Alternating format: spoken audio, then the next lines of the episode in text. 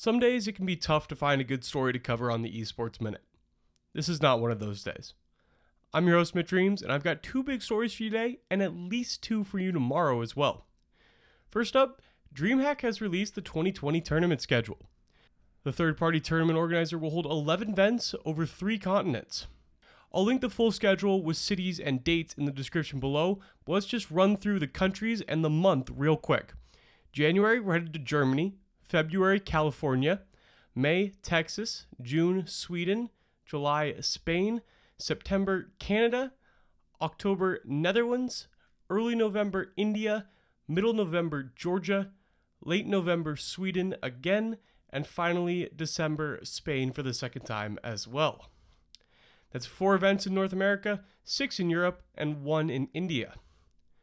Now, for our second story, Konami's eFootball Pro Evolution Soccer competition will feature 10 of the biggest football clubs in the world in the coming season. Six teams were already competing in the league, headlined by Barcelona, but now four of the most recognizable football clubs will join them as Arsenal, Man U, Bayern, and Juventus all prepare to field teams.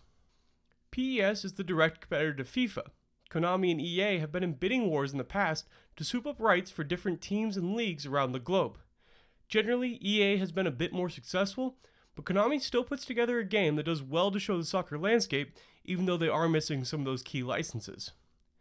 Each of the clubs will field a three man roster in the PES. That's a decision that brings more team play that's often missing from FIFA esports. That's all for this Esports Minute. Tomorrow on the show, we will talk about a nice funding round from G2 Esports and Twitch firing back with their own batch of exclusive streamers.